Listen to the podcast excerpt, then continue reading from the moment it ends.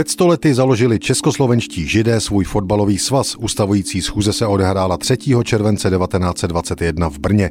Československo se stalo předběžným členem Mezinárodní fotbalové federace FIFA v roce 1920, řádným potom o tři roky později. V tomto mezidobí se ale zrodil vedle dalších národnostních československých fotbalových organizací i židovský fotbalový svaz. Zajímavé je, že v Rakouskou-Uhersku získali židé plnou rovnoprávnost s dalšími občany až v roce 1867 vyhlášení vyhlášením prosincové ústavy. To jim mimo jiné dovolovalo i organizovaně sportovat. Československo pochopitelně tuto rovnoprávnost převzalo. S jeho vznikem si konkrétně ve fotbale založili své svazy všechny menšiny žijící v republice. Poláci, Maďaři, jako první Němci a po nich hned jako druzí právě Židé.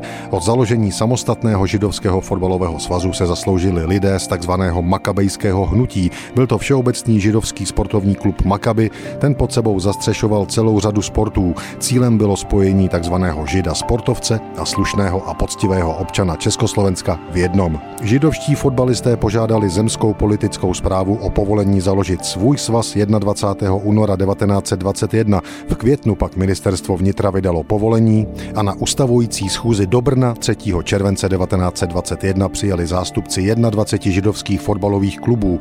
Založení svazu odhlasovali a zvolili si i prvního předsedu Oskara Kaminského. O rok později měl židovský fotbalový svaz 1654 členů ve 44 klubech, které sice formálně patřily i do Československé asociace fotbalové, ale hráli především své soutěže v pěti župách v Čechách, na Jižní Moravě, na Moravskoslesku, na Slovensku i v podkarpatské župě.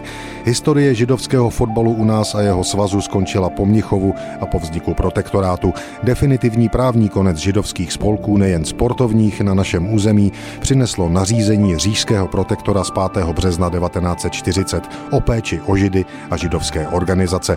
Židovský fotbalový svaz ovšem de jure zanikl ještě dříve 30. června 1939.